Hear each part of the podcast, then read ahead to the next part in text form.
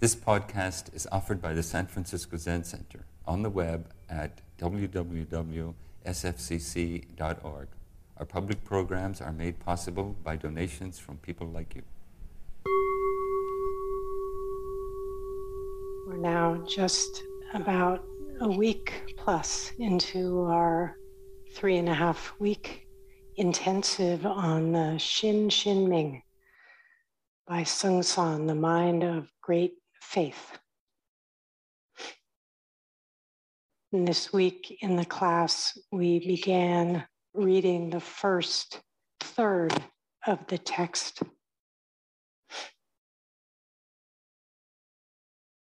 And I invited all of us as we engage with the words to not try too hard, not to struggle too hard to understand, but rather to allow the words to come in, to touch, to resonate.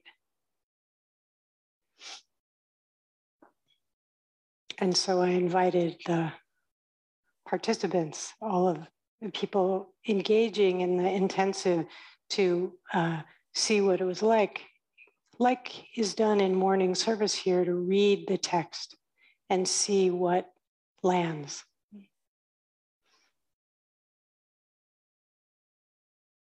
And for me, there was a particular line that stood out that I want to speak to and from both this evening,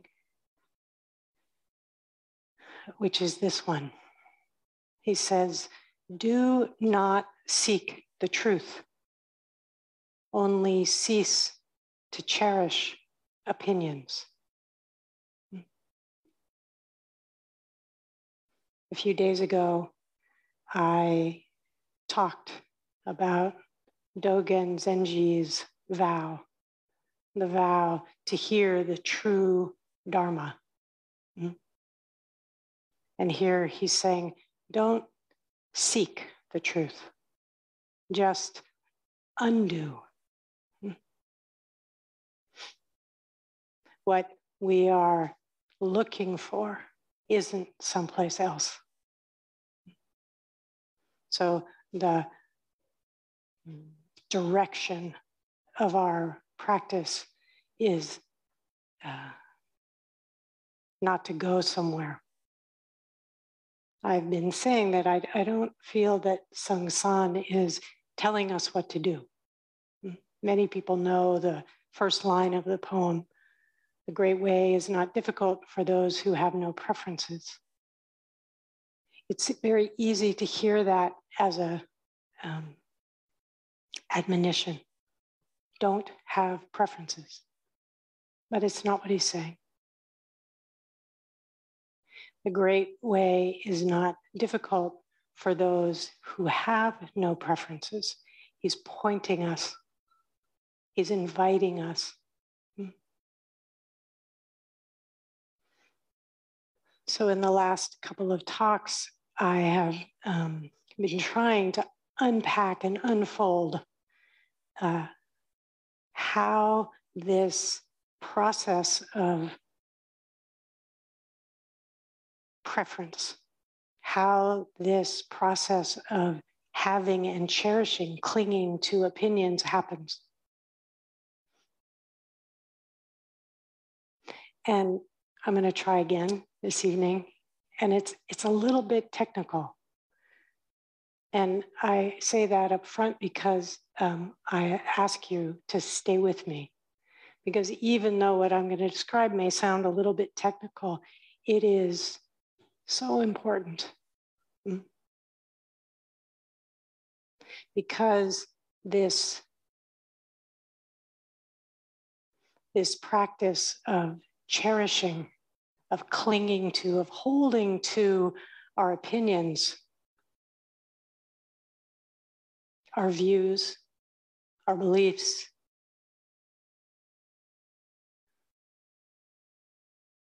Does so much harm.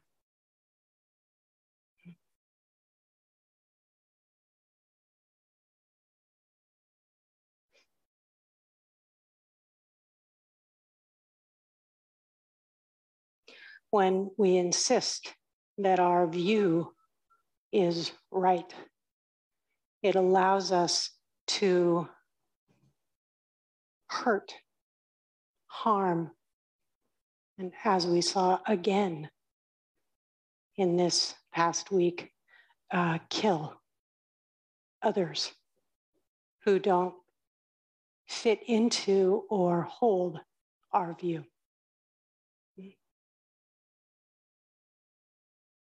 So this isn't just an academic point. What, what we're doing here is essential.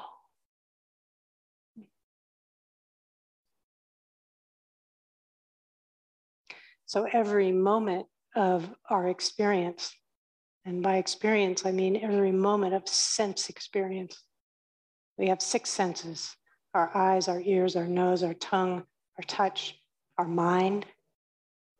And every moment of sensory experience, there is a sensory organ that makes contact with a sensory object. This is such, um, again, sort of technical experience, but look around for a moment and you'll see the eye sees azafu, aza, zafu, right? An object. Mm-hmm. So when the eye and the object come together, seeing arises, seeing consciousness. And the same for all the other senses.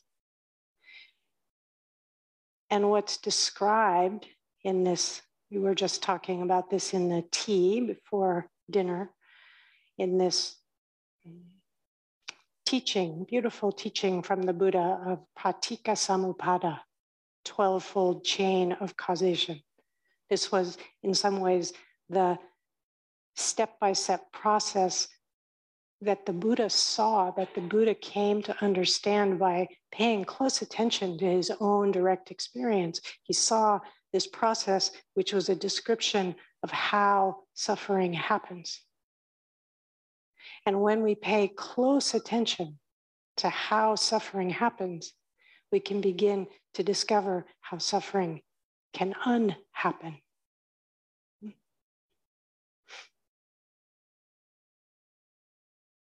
So each moment of sensory experience of contact, seeing, hearing, etc., has what's called a Vedana.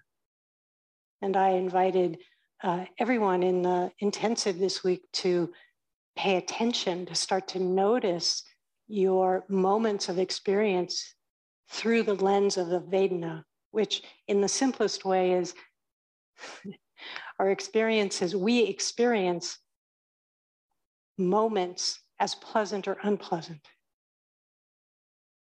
There's also neutral. Most of the time, we don't notice neutral. Sometimes we do, but at least start to notice pleasant and unpleasant mm-hmm.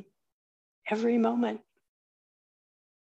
And what happens in this cycle is that Vedana becomes tanha. Tanha is the second noble truth, the cause of suffering. So we have a pleasant or unpleasant experience, and very simply put, we like it or we don't. if it's pleasant, we like it. If it's unpleasant, we don't like it. And that tanha leads to what's called upadana, clinging. And again, it's both sides. We hold, we cherish what we like, and we push away, we reject, we judge, we harm in some cases what we don't like. And this is going on all the time.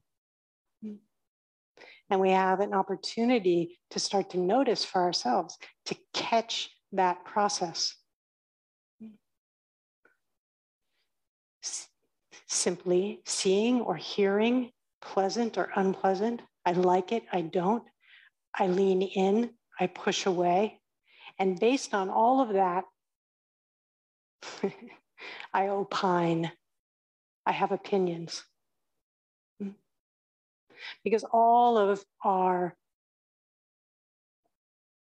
what we could just call our reactions to our moment to moment experience, all of it is conditioned. What I find pleasant may be different than what you find pleasant. I gave, I'll give an example of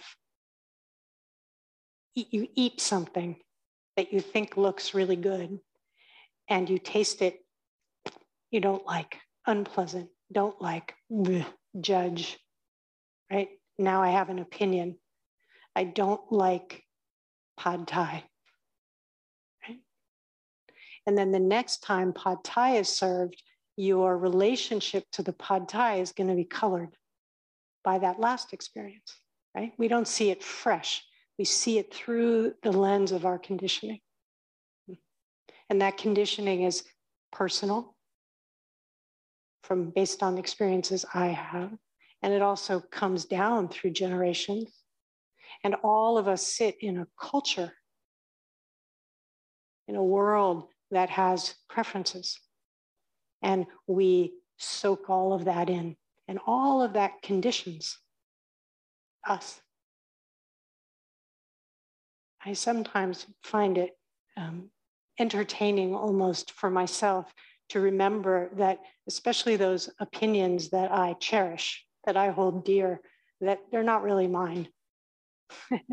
I think they're mine. That's my opinion. I think, I believe.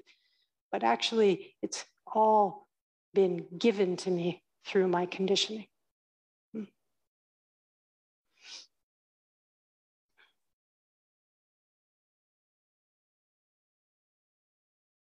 So I want to uh, underscore a bit this evening uh, an aspect of this opining mind.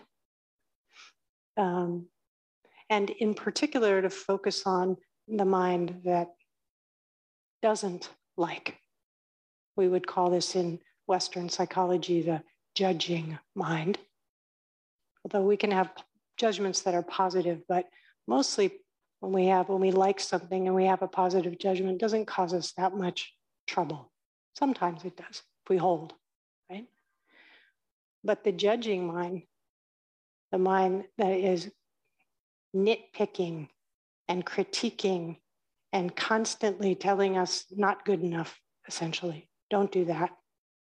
That's not a good idea. You'll never you always we all have this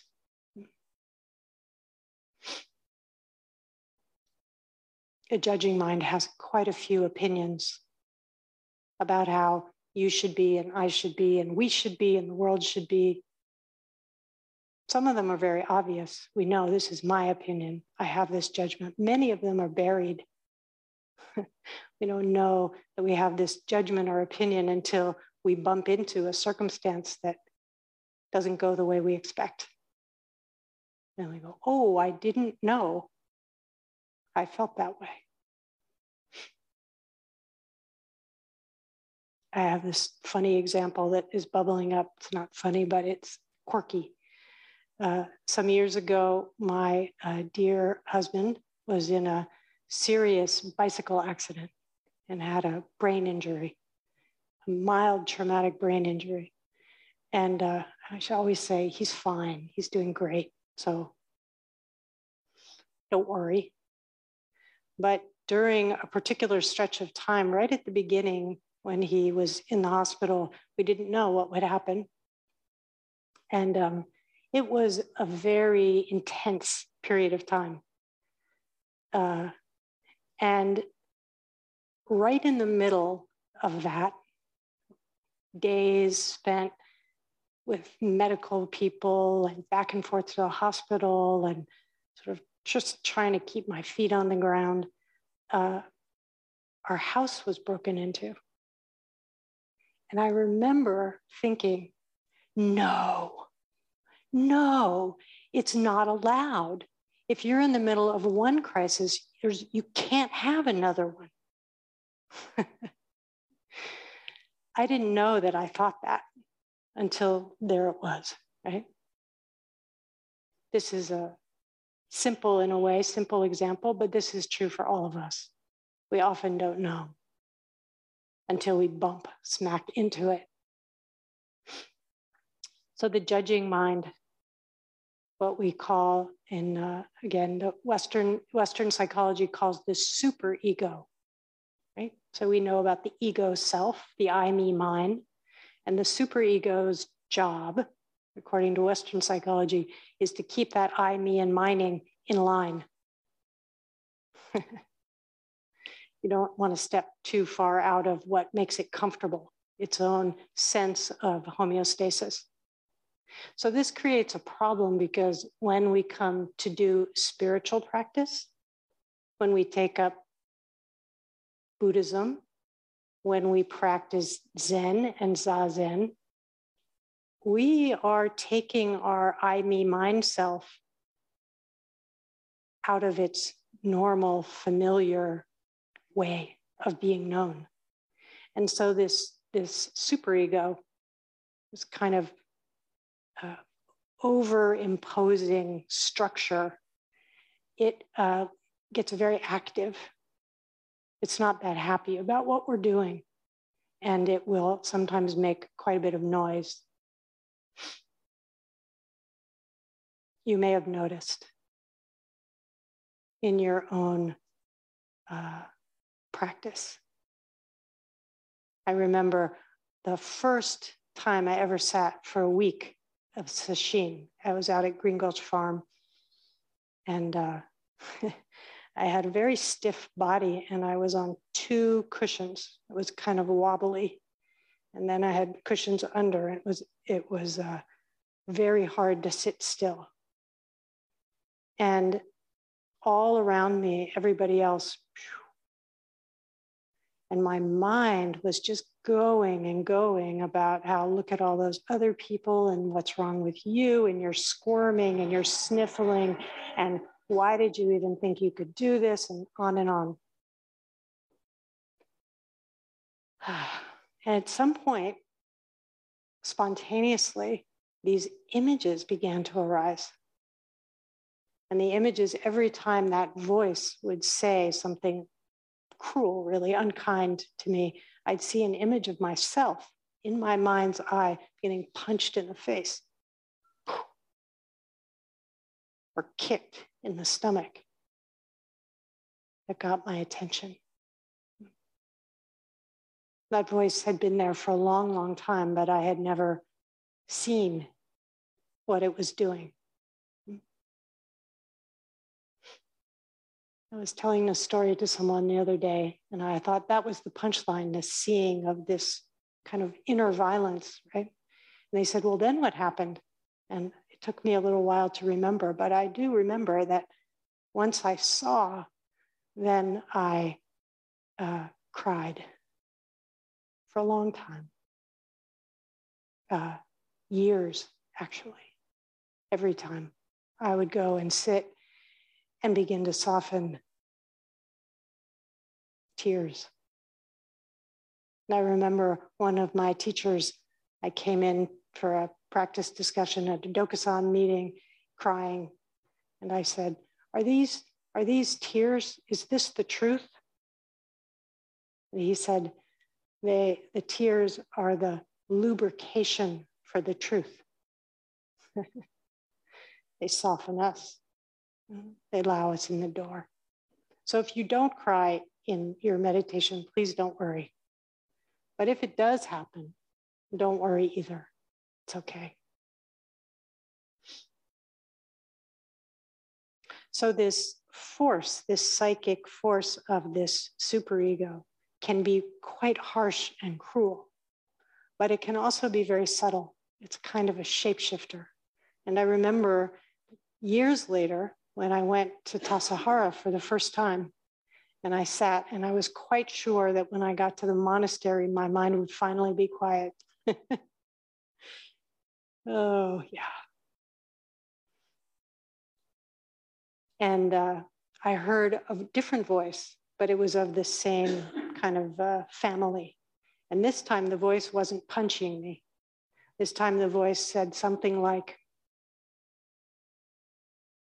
maybe, maybe you could sit up just a little bit straighter. and there it was, trying to help me. Hmm? This is what this force is doing. It's trying to help, but it's constantly saying, whatever it is you're doing, it's not good enough. Hmm? Whatever it is that's happening, no, can't possibly be this.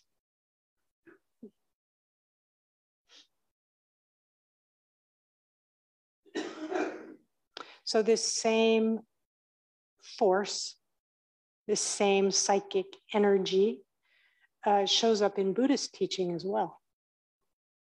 Some of you may be familiar with what's called the Sallatha Sutta, the dart or the arrow. And uh, in this particular teaching, uh, the Buddha is giving a discourse to his uh, monks. And he says, Now imagine, monks, that a person were uh, stabbed, you know, pierced by an arrow. Would that be a difficult experience? Unpleasant, right? Yes. And then imagine that that same person took a second arrow and added it to the mix. Would, would that be helpful? And they, these are very sharp monks, they say no. And then he goes on to compare an untaught person, he says, someone who's not practicing in this way, who isn't paying attention to Vedana, perhaps. That person, uh, when they feel an unpleasant experience, says they beat their breast and they complain and they resist and they resent. They add all these extra arrows. But a well taught disciple of the Buddha still gets arrows. Being a practitioner doesn't mean you're off the hook for unpleasant experience. you know this. But what it does mean is that you can begin to learn how not to add on. Hmm? When you're already having a hard experience, you don't have to say bad to yourself.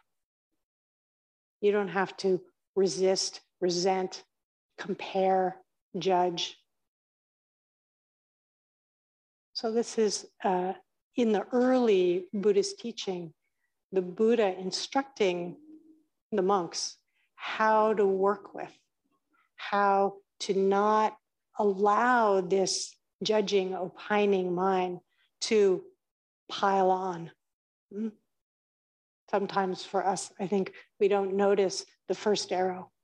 We miss the Vedana, we miss that first unpleasant, and we don't really wake up until we're just full of arrows.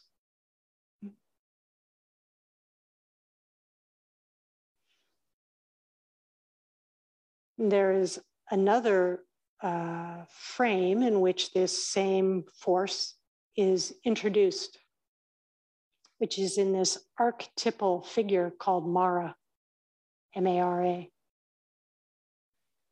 And uh, in some, some descriptions, it said that Mara is, uh, hangs around until something like the sixth stage of enlightenment. Mara is this force of judging, critiquing, trying to knock us off our seat. Sometimes in the, some of the texts, it's described as the armies of Mara. And the story is that the, the Buddha, actually, before he was the Buddha, he was a prince who had gone out and tried all these severe ascetic practices. And at some point realized, hmm, I'm not sure this is the right way to go, and made a course correction. Hmm?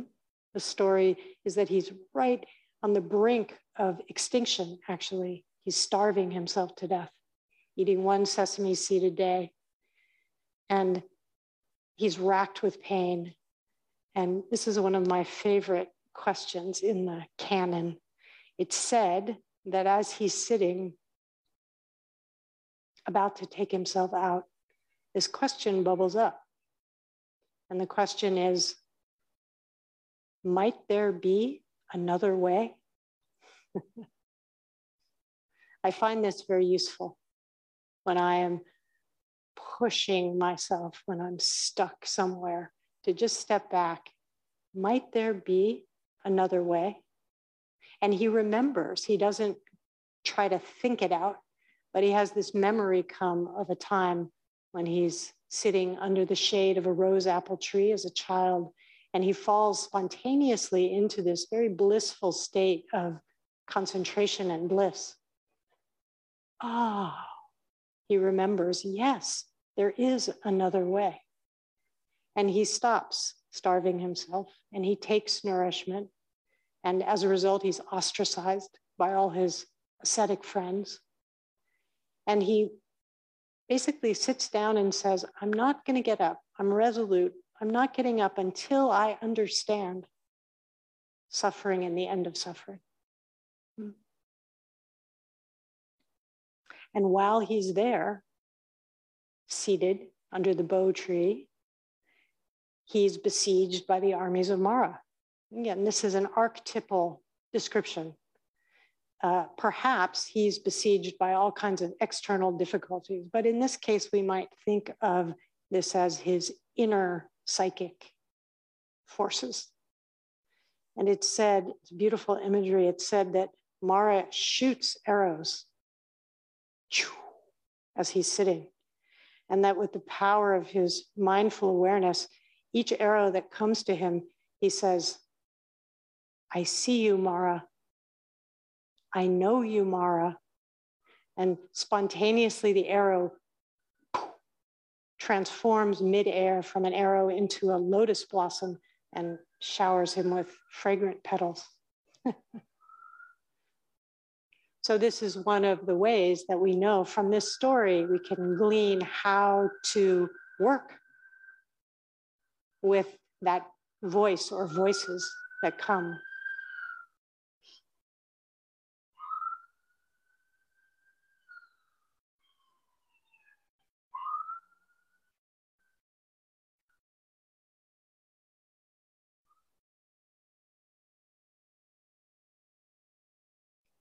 pleasant or unpleasant.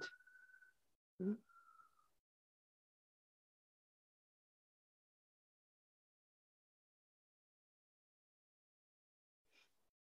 So at some point, Mara gets frustrated because the Buddha, uh, not yet Buddha, um, is a really good meditator and he catches all the arrows.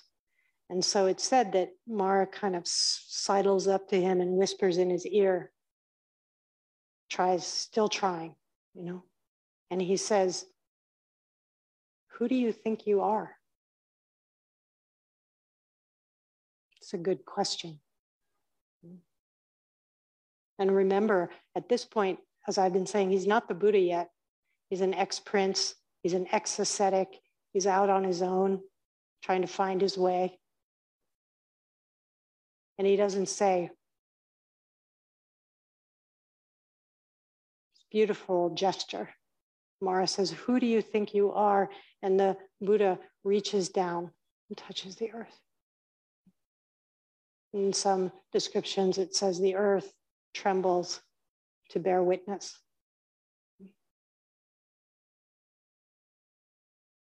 It's okay for me to be here. I can take my little square of earth.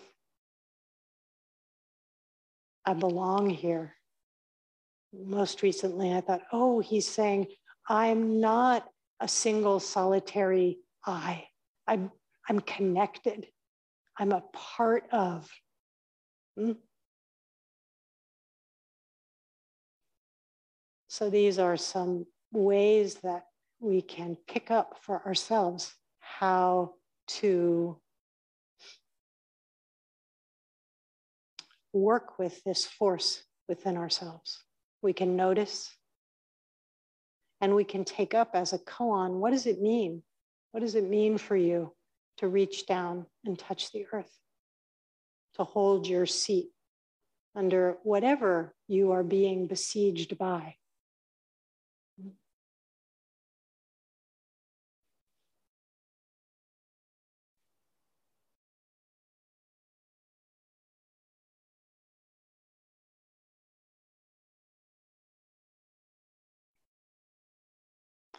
One more thing I want to say before I close, it, and that is um, that I think it's useful to know that not only is Mara a shapeshifter, you know, he, they, it may go from wearing punching gloves to wearing white gloves and checking the corners for dust.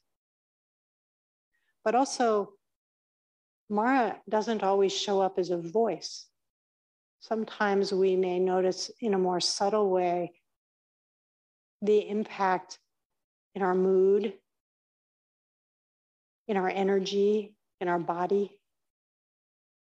I always think of this example of walking down the street one day in a perfectly happy mood and catching a glimpse of myself in a window, you know, like a, uh, an image. And I, I didn't recognize it at the time, but by the time I got to the end of the block, I had completely shifted.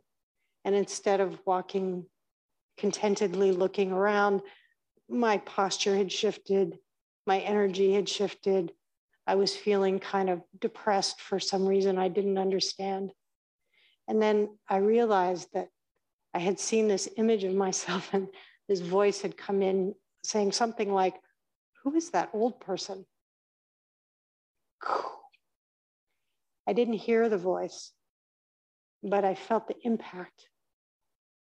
And so you may use this also as a cue for yourself. If you suddenly find yourself sad,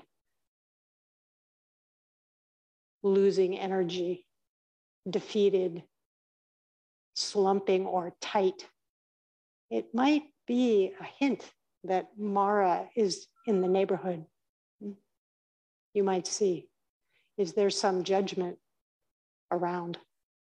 Is there some opinion, some way that I didn't even know that I thought I was supposed to be that I'm not living up to?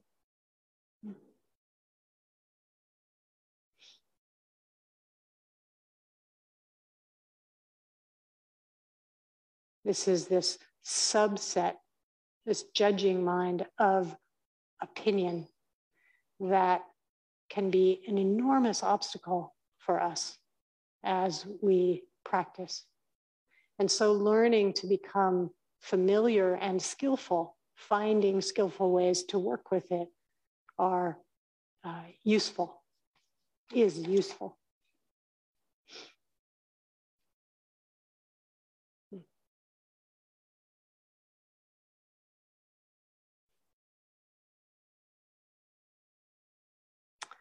But I want to close by turning the lens back out in the remembering that our opinions are conditioned and that our judging mind too is shaped by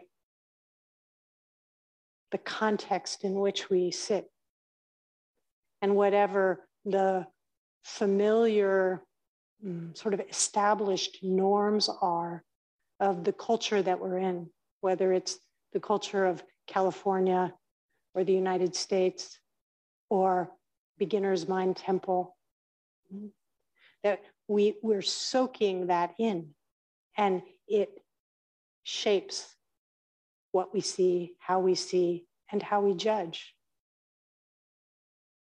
And especially if we don't fit the norms of our collective.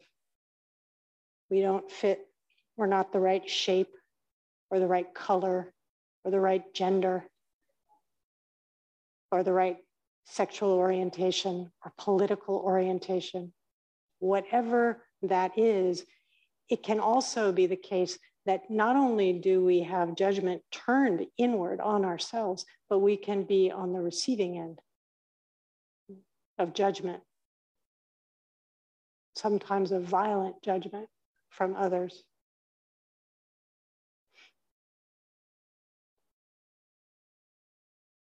So I, I want to close with a, another poem from the Therigatha, the uh, poems of awakening of the early Buddhist nuns.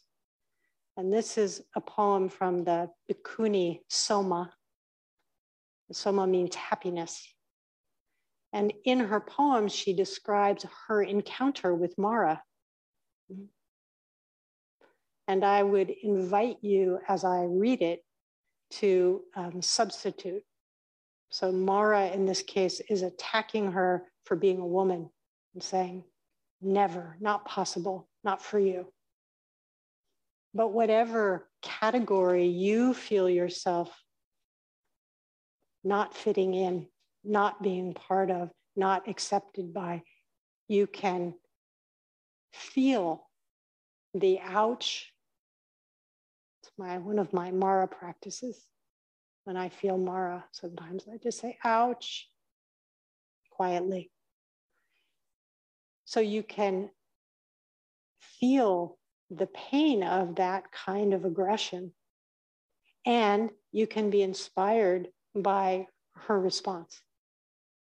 Because, like Seung Sahn, this is a nun who has, or like the Buddha, this is someone who has fully taken her seat. And she, um, she puts Mara in his place. So here's the poem. He said, This is Mara. He said, How could a woman who knows no more than how to cook, clean, and make babies possibly reach the other shore? So, how is it to fill that in for yourself? How could a who only knows or doesn't know or possibly wake up? How could a woman who knows no more than how to cook, clean, and make babies possibly reach the further shore? On the way to which so many good men have drowned or turned back. I said, This is Soma.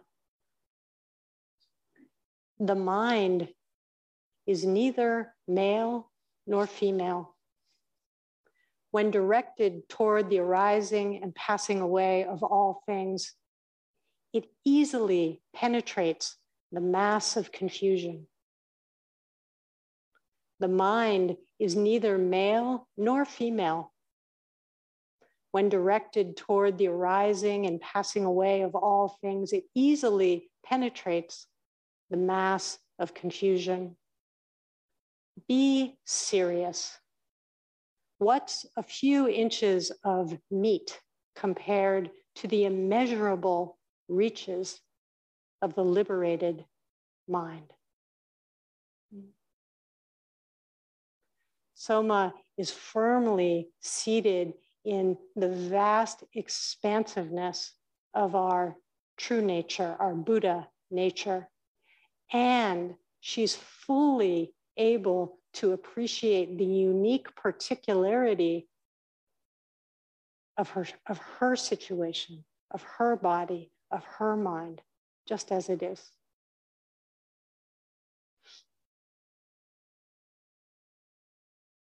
This is our task.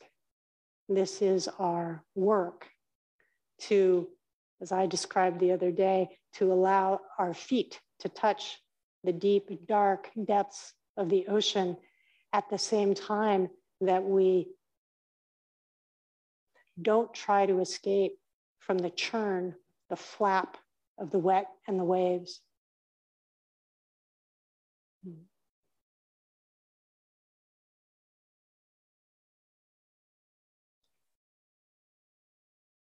The mind is neither male nor female when directed toward the arising and passing away of all things, it easily penetrates the mass of confusion. Be serious. What's a few inches of meat compared to the immeasurable reaches of the liberated mind? Thank you very much. Thank you for listening to this podcast offered by the San Francisco Zen Center. Our Dharma talks are offered at no cost, and this is made possible by the donations we receive. Your financial support helps us to continue to offer the Dharma. For more information, visit sfzc.org and click Giving. May we fully enjoy the Dharma.